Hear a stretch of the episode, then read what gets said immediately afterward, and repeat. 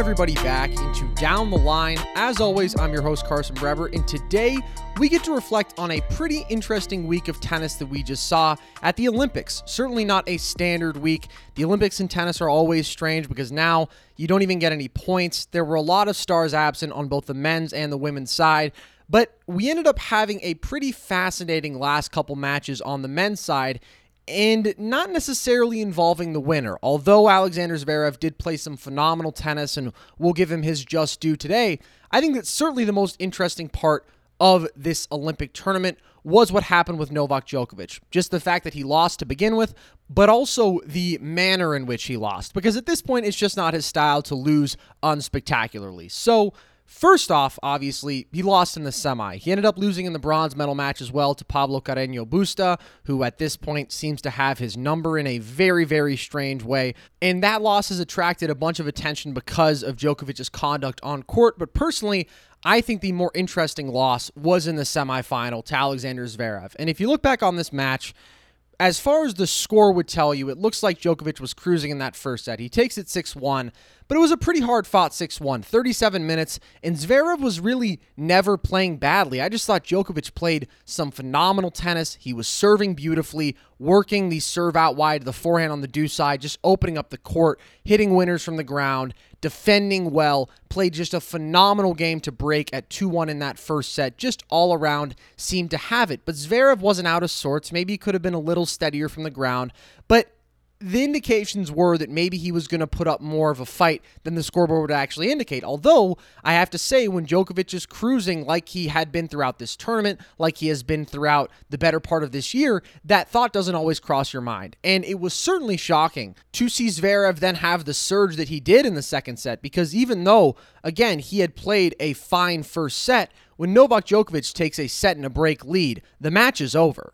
Novak was 30 and 0 on matches in which he had won the first set this year. Heading into that one, he's won 96% of such matches in his career.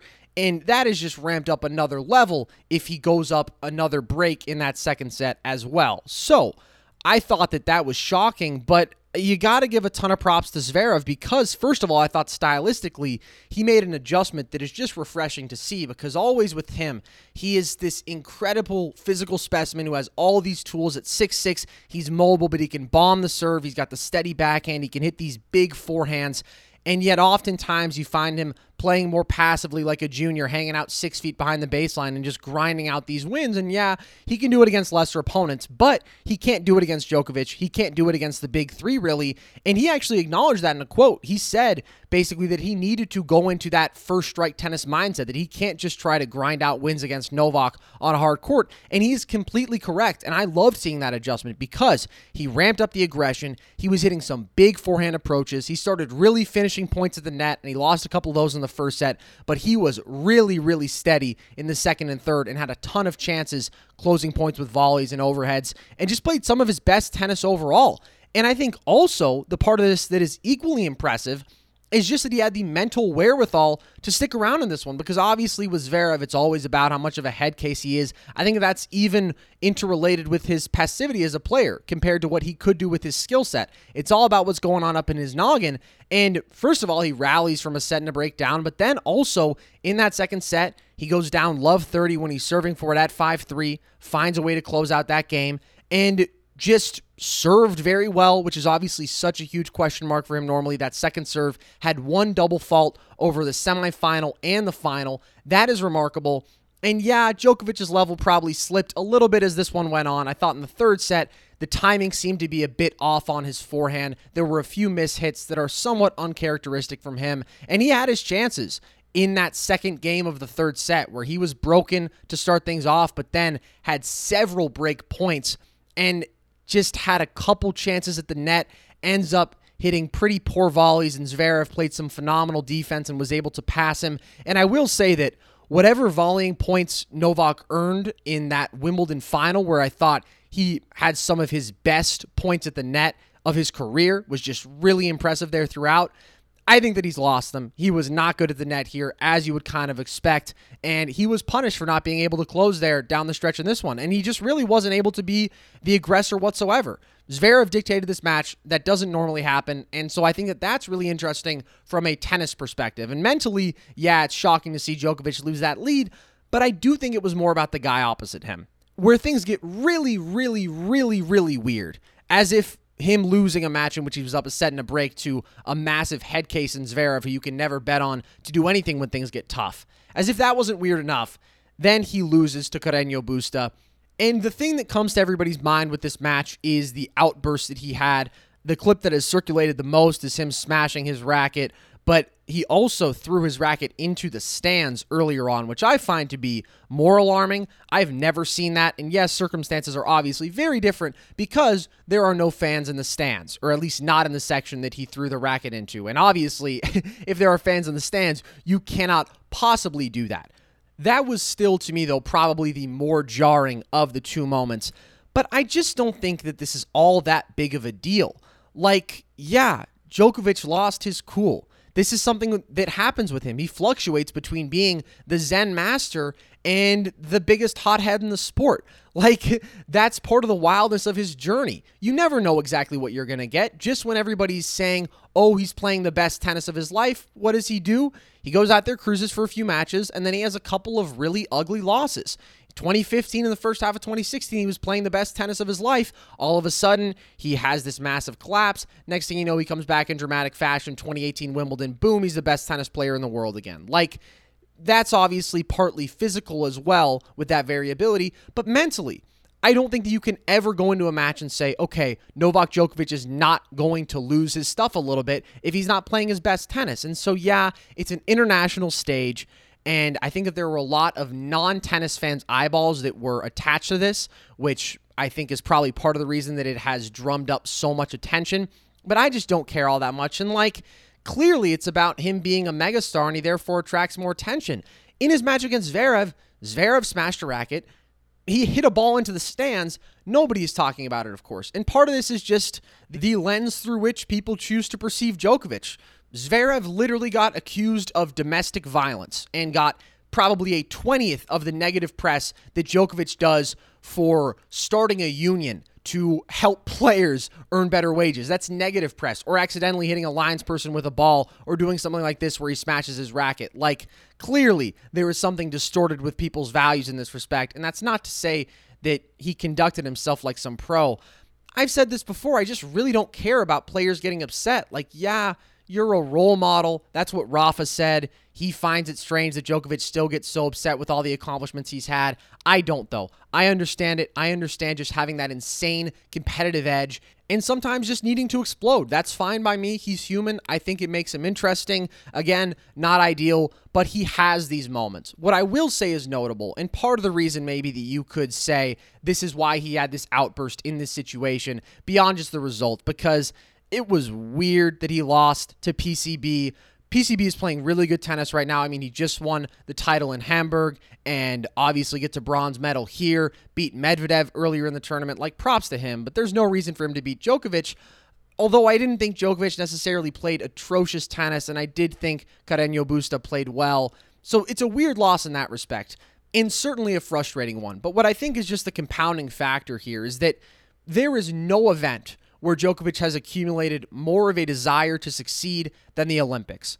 He has won every Masters 1000 twice. He has won every major twice. These are things that nobody else has done. Like, the dude is just a machine. And when he's at his best, he just is not denied. And the Olympics is the exception to that. Like he doesn't even have a silver. He hasn't been to the finals. And Olympics and tennis are super weird. Roger Federer does not have a gold medal in singles either. Andy Murray has two. He has more than the big three combined. It's a very unique tournament in that respect. But for a man who is so proud of his national identity, He's incredibly proud to be a Serbian, and I think that that Davis Cup win in 2010 remains one of the defining moments of his career and for a guy who is so fixated on just dominance and being the best version of himself and having every accomplishment that there is, that's heartbreaking when you only have a chance at something every four years and you just can't get it done. I understand why this was the circumstance in which we saw the first outburst of this level from him in a while, and then ends up withdrawing from mixed doubles as well. I think that that is certainly disappointing for his partner. He says that there's a shoulder injury involved there. I'm not inclined to say that that's not true. Hopefully, it's nothing of significance, but certainly just a bummer all around in that respect. But I will say, if anybody's looking at this and thinking, okay, is Djokovic crazy vulnerable now? Is his body melting down? Is his mind melting down? I just don't think so. He's been somewhat vulnerable in best of three all year. He's 17 and 5 there. And this is why when all those people go out there and say, oh, this is the best Djokovic has ever been, I just don't fully agree because I just think that there's more inconsistency from him in the smaller tournaments, in the non best of five format. And what I've said is he now has this level of invincibility in best of five because of mental and physical toughness that is just on a different level from probably even his season in 2011 or 2015. But that is not necessarily the case when it comes to best of three, and there's just a little bit more randomness. So we're not going to see him for a minute. He's not playing Toronto. That's not because of the shoulder injury. He had announced that before, understandably, just because of the collective fatigue of the grind of the quick turnaround from the French to Wimbledon and then right into the Olympics. That's a lot of tennis. And so we'll see what happens here. We're less than a month out from the US Open. Obviously, so much on the line for him. Like, it would be shocking if he didn't finish at world number one at this point. Really shocking considering he has three slam titles to his name and has like a 3,000 point lead in the race to Turin. I'm not saying that's going to happen, but obviously, the opportunity to achieve the calendar year Grand Slam, there is no greater pressure. And that reminds me of another thing that was frustrating to me from this past week. And I think that this has been harped on already by some people, but just the incredibly pathetic journalism of people who reported that Djokovic's quotes about pressure and how you live for the pressure and you need to be able to handle it and all that. Multiple journalistic outlets attributed that to being some sort of critique of Simone Biles. I just read something that was published two days ago, long after he actually made the quote that said, when asked about Simone Biles, he said this, how ironic because he had this meltdown a couple days later. Just do some basic homework. He was asked about the pressure that he was dealing with having the opportunity to achieve the calendar year Grand Slam. It's that simple. I don't think it was a controversial comment at all. It was not about Simone Biles. I doubt he had that in his mind whatsoever. And so that is just reckless and very disappointing to see. And again, it just fits the narrative that is constantly developed about Djokovic. I just saw an article from another outlet just analyzing is he a jerk? and breaking down the evidence for and against. Of course, this is not by a tennis journalist. It's just incredible how distinct the coverage of him is. And he certainly doesn't help himself when he has outbursts like that. But I don't think it's going to matter all that much in the long run, although we'll see. Again, even though I think he's the greatest tennis player ever, it's always something of a roller coaster, and there's probably never been a bigger stage in his career than what's coming in New York. The career Golden Slam would have been incredible, but the Olympics and tennis, they just don't matter all that much. As I've said, there are all time greats who don't have that title to their name, and this was clearly a very weird tournament. Like, you look at some of the stuff that happens, Chardy makes the quarterfinals out of nowhere. What the hell? Nishikori had a run to the quarterfinals. That was fun, and he has been playing well. He's 19 and 14 on the year. Six of his last eight losses have been to top six players, so just a tough draw. Had Zverev a few times in a row, and I really enjoyed seeing him do it in front of, of course, the hometown fans as well. But it's just part of the weirdness of the Olympics and having a draw that's without some of those star guys, and it's sandwiched into the middle of such a packed season. So there was some weirdness there. But I don't want to try to discredit what Zverev did here because he played great tennis and good for him because after that incredible rally against Djokovic, he just destroyed Khachanov and had that same mentality confident, attacking tennis, trusting his serve, trusting his forehand. I just thought that was great to see from him. And now he is at the point where he's basically won everything there is to win except for a slam. He's got the year end finals, he's got a Masters 1000. I mean, obviously, he can win plenty more of those. He's got the Olympics, and he had his chance at a slam. Obviously, U.S. Open last year, up two sets to love, and he just could not close the job because he is something of a head case. So there you have it. There are my Olympic takeaways on the men's side. The Olympics might just be a little bit too weird for me in tennis, honestly. I like having them it's tough for me to get really engaged though. I honestly just enjoy the sports that to me are Olympic sports. It's like I'm a huge basketball fan. I don't really love Olympic basketball all that much. Like to me if it doesn't feel like the biggest stage in the sport, it's just not the same. And obviously, it's not even close to the biggest stage in the sport in tennis. But really nice tournament from Zverev. Props to him. We'll see if he can keep that momentum going into the U.S. hardcourt swing. Other than that, on the women's side, just a really weird tournament. Like, if the Olympics were too weird for me on the men's side, ramp that up another level on the women's. Barty, Osaka, Sabalenka, and Swiatek all were out by the third round, and that's with Kenin, Halep, Andreescu, and Serena all already not there. So it's just kind of like, what are we really doing here? Again, tough to get invested, and this is something I've harped on again and again with the women over the last plus year, but it's just like you need to have your stars reliably healthy.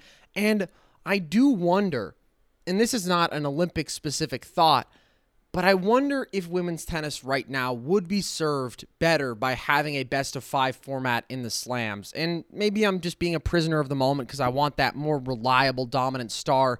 And I think it's more about health than it is the great players actually being there and collapsing. I'm just trying to think about ways that there can be more stability at the top of the sport. And clearly, best of five does that in a good way to me, not in a boring way. In like, hey, you're going to see the best players play their best tennis. You're going to have reliable stars who you can count on to be there for the most part. I think that's fun. And I think that that's clearly what women's tennis needs right now. Was not there at the Olympics. Good for Bencic, who ends up winning it. She had a lot of quality wins from the first round on, beat Pegula, Krejcikova, Pavlyuchenkova, Rybakina, Vondrousova. She won four straight three setters to close it out. Like, that's a really impressive tournament for her. And it's good timing because she's had a very meh year. She lost third round at the Australian, second round at the French, first round at Wimbledon, entered the Olympics just 17 and 14 on the year. And so it's really nice for her to have that under her belt. I'm sure that there's great pride in doing that for your country as well. Phenomenal accomplishment. But at the end of the day, she didn't have to beat a top 10 player to win a tournament for which she gets no points. And like, I'm not trying to be a cynic. I just feel like I'm kind of being realistic about this. It's tough for me to look at that and say, wow, look at what Bencic did. That's incredible. That's earth shattering stuff. Even for Zverev, you know, I give him his props because he played great tennis and maybe the margin was a little bit more convincing. But he really had two good wins. The path up to the semis was not very difficult, partly, I guess, just because you have guys split between the tour and the Olympics, and then you have guys who just pass up because there are some super weird names in this draw. I don't know if part of it is about what nationalities have to be represented. Still a great accomplishment for both of them. Other than that, on the women's side, I enjoyed the runs to the semis from Rybakina and Vondrousova, a couple of 22 year olds. I love Rybakina, huge fan of her game. I think she's a fun, attacking, very talented player but that's not wildly unexpected stuff. Svitolina is the other semifinalist. I'm sort of eh on Svitolina. I don't think she's all that exciting. I don't think she's really a top five caliber player in a world where women's tennis is at its best, although she's certainly had some great results over the years. So, all around, the Olympics are weird. That's my takeaway. Okay, let's look elsewhere in the sport here because last I spoke to you all was right after Wimbledon. So, a lot has happened since then. Not necessarily anything major outside of the Olympics, but some pretty interesting, fun stuff on the side, particularly involving some of the young men. First off, we got to give shout out to Brandon Nakashima for pulling off a little bit of magic. He turns 20 today, so happy birthday, Brandon. If you are a longtime listener of the show, you'll remember how long I've been on the Nakashima train ever since he broke through at 18 at Delray Beach. It was his first career tournament, and he won a couple of matches. I was on board from the moment that that happened, partly because, yes, he's an American who could win a couple matches, but obviously that's a demonstration of impressive talent. And since then, he has adopted friend of the show, Dusan Vemic, as his coach. I interviewed Dushan once a while back. You can go ahead and listen to that in the archives if you want to. He's a super nice, really interesting guy. So, those are some plus points for Nakashima. But the reason he is relevant right now is because we saw him make back to back finals at a couple of smaller hardcourt tournaments in Los Cabos and then in Atlanta. Wasn't able to win either one, ends up falling to Cam Norrie and John Isner, but had some good wins along the way, and now is up to world number 89. So that's pretty darn impressive from him. And I gotta say, right now, he feels a good bit better to me than he did at Delray Beach. And that's what's so fun about watching all of these young guys is you just get to see them grow into themselves, like Carlos Alcaraz, who we will give a little bit of props to in a minute. That dude has just gotten so much more powerful, and he's younger than Nakashima, so maybe it's been more pronounced. But Nakashima to me feels bigger. He feels stronger. He's listed at 6'1, 185. I know that at UVA, he was listed at 6 foot. I don't know if he's actually grown since then. If he has, that's cool. But he definitely looks, again, bigger, stronger. I like his serve a little bit more right now. I feel like he can hit it a bit bigger. He's also got a nice kick out to the backhand, which is always a good thing to have at your arsenal. High percentage. It's not like he's bombing these things 130, but he's got a solid enough serve. And obviously, the most exciting part about his game is the backhand, which just should be one of the best on tour. I mean, he can whip that thing, but showed some really nice stylistic variety. Handles big servers well. Over those two tournaments, some of his best wins came against those big serve, big forehand players. Beat Isner once, beat Sam Querrey, beat Raonic, but also has a really nice net game. Great hands up there, just a good volleyer all around. And so that helps him attack a little bit more. I don't know that that'll ever be his primary weapon. I think he's a guy who can play defense at a high level, but because of the backhand, he can attack from the baseline as well. And he's mentally tough. And this is something that I've always been so impressed about for him at his age He's down a set to Raonic, comes back and wins. Down a set to Ruusuvuori, comes back and wins. 5 and 0 in three setters overall across these two tournaments. Against Isner, saved four match points. Ends up unfortunately ending it with a double fault off the top of the net, which is a painful way to go. But before that, had played some really clutch tennis. Like the dude just steps up to the moment. He is not scared. And I don't think that he has some crazy high ceiling. Like, I don't think that he's going to be a top five player in the world because although I love the backhand, I don't know that he has that one super distinctive weapon, but I do think he'll be a top 20 guy. And he's growing into his game and he's clearly improving. And look, not everybody can win a title in their first couple goes at it, all right? Ask Felix Auger-Aliassime about that. But to get there in back to back tournaments, even if the draws are somewhat depleted, whatever, I don't care. Because he actually had some really good wins. He's not dealing with super easy draws here over in the States unlike some other people who were making some runs, Casper Ruud, who we will talk about in a little bit, but like beating Querrey, Jordan Thompson, Isner, losing to Norrie, beating Raonic, again Jordan Thompson, Ruusuvuori, like those are all very legitimate, at the very least top 100 guys, some of them a good bit better than that. So props to Nakashima. I'm very excited to see this progress from him and hope that it continues into the U.S. hardcourt swing. He's got a wild card into Washington, which started today, so hopefully he can take advantage of that. I will briefly give a shout out to another young American, Jensen Brooksby. His run was a little bit longer ago because it was in that week right after Wimbledon at Newport. He ends up making it to the final, much easier draw than what Nakashima went through, and he lost to Kevin Anderson. He's also 20 years old. He's 130 in the world now. Not all that high on Jensen Brooksby long term, if I'm being honest. But it's always fun to see a guy come out of nowhere and make a run, especially a young American. And he's a tricky, crafty little player. He loves to throw in the slices, and he can flatten out a really big forehand every once in a while on the run. And he certainly plays hard. And is a guy who knows how to win, probably just more on the Challenger Tour, in my opinion. Not all that excited about him, but you got to shout out the young Americans, especially a fellow from Northern California like myself. He's from Sacramento, not the greatest part of Northern California, if you ask me, but he is a brother nonetheless. And shout out Jensen because that was good stuff to see. Now, the other young guy who really deserves a shout out right now is Alcaraz. He won his first career title in Umag. I don't really know what to say except this kid is just so good. He has gotten so good so fast compared to what he was when he first came onto the scene at 16 years old and beat Ramos Vinolas, which by the way he did again en route to this title. I just feel like beating Ramos Vinolas at this point is a rite of passage for some of these young guys, as I've said before. Alcaraz is now 54 in the world at 18 years and three months old. He's basically the same age that Rafa was when he won his first title. And the Rafa comparisons, eh, not a huge fan. Alcaraz is not going to be Rafa. They don't play similar stylistically, they don't even play with the same hand, obviously. It's just a couple of young Spaniards. But I really, really like Alcaraz. I fully believe he's going to be a top five player in the world, could be a world number one. Again, the power is just constantly developing from that forehand side. He's gotten bigger, he's gotten stronger, but he's also such a great mover. He can play defense. Just a beautiful, beautiful, smooth fluid game. I love the kid. Good volleyer as well. Just super high on him all around. I've said all this before, but him cementing it with a title to me really matters.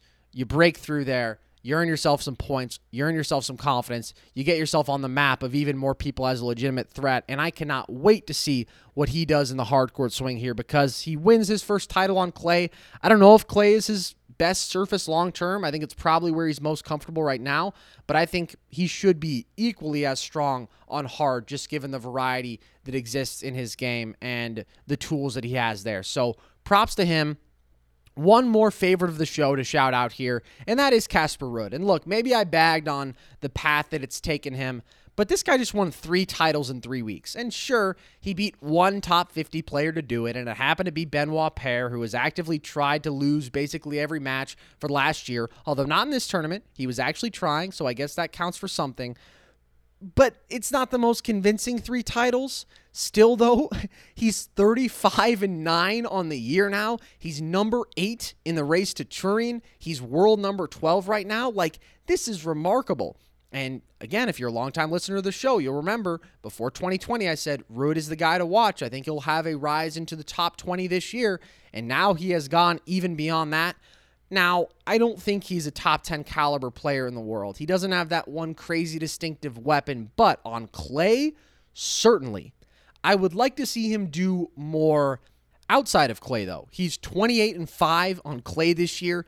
28 and 5. That is unfathomable, but he's 2 and 2 on grass, he's 5 and 2 on hard, and he just racks up a lot of wins in the 250s right now. I'm not saying he can't beat the top guys on clay, but I want to see him do it in the slams. I want to see him do it again on hard. And I think he can do that. Grass is going to be a different challenge, but you know what? If you're going to struggle on one surface, grass is the best one. So I'm very excited to see how he progresses from here. But you know what, man? No matter what, winning three titles in three weeks is no joke. Even if you're the significant favorite in every one of those matches, it's tough to not slip up. And he deserves credit for that and for taking advantage of the opportunity in the schedule would have been cool to see him in the Olympics, I guess. But you know what? He'll take his points and moved up a couple ranking spots while other people were resting or playing in Tokyo. So props to him for that. And I'm a big fan of his game and I'm excited to see again how he finishes this year. So with that, we are now into the American hardcourt swing. Washington started today. That's Monday for me at the time of this recording. Rafa should totally win there. Felix is the number two seed. Lord knows that even if Felix gets to the final, he won't be able to win. And for those of you who don't know, Felix is 0 7 in finals in his career. That's why I've taken two digs at him in that respect in this podcast, even though I love the guy. But it'll be good to see how Rafa plays in his return, coming back from some time off and that foot injury. Personally, I would expect him to be pretty sharp. So, some other good players to watch for there as well. De Minaur is the three seed. Sinner is going to be there. Kyrgios is going to be there. Like it's totally a solid draw, but Rafa should clearly be the overwhelming favorite. We have the women playing in San Jose too right now. That's not a great draw. Not as good as Washington even. Uh, Mertens is the top seed. I believe Rybakina is the two seed. No top 10 players there, which is a bit unfortunate because that's a tournament that used to get a really great draw. Like I remember one time I went and watched the final with my dad, and it was Serena versus Kerber. Serena used to always play that tournament. And I should clarify, it's not technically the same event because it used to be held at Stanford. It was the Bank of the West Classic, but it is the replacement tournament. It's within you know a half hour of the old location. It's the same stakes and all that, but just not as good of a draw this year. And again, a lot of these great women players are dealing with injury stuff. They're recovering. So maybe this isn't just going to be the most exciting week overall, but we have a lot to look forward to in the U.S. Open swing as a whole, without a question. On the men's side, so many different storylines. What does Fed do? Can he make a push? Can he consistently play high level tennis? We still haven't seen a crazy impressive result from him. I mean, did perfectly fine at the French and at Wimbledon, but does he have that extra gear? I don't know. I'm not so convinced, but I also wouldn't rule it out. The man is a god. Outside of that, is Dominic Thiem able to return from his wrist injury to defend his title? I saw something today that said that we should not be optimistic. And if he's not able to return, things are getting rough for him, man. I mean, he has the 40th most points already in this calendar year and losing out on the opportunity to defend 2,000 of them at the tournament where he had his career result last year. That would not bode all that well for him, but something to watch, certainly You got to look at what Rafa does. I mean, the U.S. Open has been a home base for him throughout his career. He's won it four times, and I'll be interested in seeing what kind of push he does make because clearly hasn't been all that determined to play every single possible match this year. Missed Wimbledon, missed the Olympics and part of that is due to injuries certainly as well. But he's got a lot of ground to make up. He's 4,000 points behind Novak in the rankings right now. He's world number three. He's over 4,000 behind in the race to Turin. He's much closer to Tsitsipas in the world rankings than he is to Djokovic. Like I think he has 200 points on Tsitsipas right now. So interested in seeing what kind of form he finds if he can play spoiler.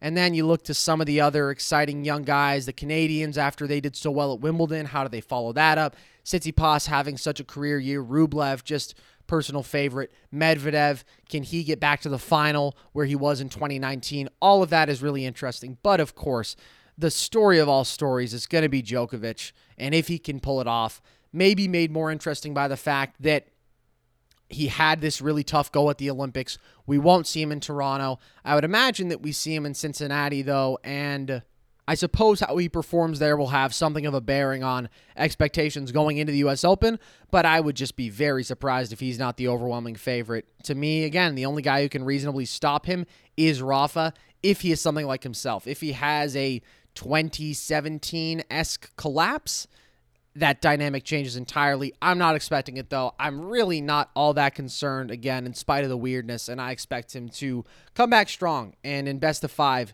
he's just that much tougher to beat. On the women's side, gotta look to the return of Naomi Osaka now that she is hopefully back for good after taking that time off for just some mental health relief and getting a break and gearing up to play in the Olympics, where unfortunately she didn't do all that well. But Hopefully, she gets into form, has a chance to defend that U.S. Open title. I would love to see her back out there. I think she's far and away the most exciting player in the sport, the best player in the sport when she's at her best. Can't wait to see that. And other than that, just hope all the other stars are out there healthy. Hope Coco Gauff is able to maybe make a little bit of a noise at obviously her nation's Grand Slam. She also wasn't able to play in the Olympics due to COVID. It's just like so many blows to the stars of women's tennis. But I will continue to hold out hope that it can only get better from here. And that's what I'm going to put my money on here in the U.S. Open swing. So, tons of good tennis to look forward to as always. And I don't want to undersell what we have going this week. I mean, it's a couple of fun tournaments overall 500 points at stake in both Washington and San Jose. So, turn the TVs on. There's good players playing in both of them. Maybe not earth shattering stuff, but good tennis nonetheless. Just like what we saw in the Olympics and just like what is yet to come. So, with that, hope you've enjoyed this one, guys. As always, I've been Carson Brever, and this was Down the Line.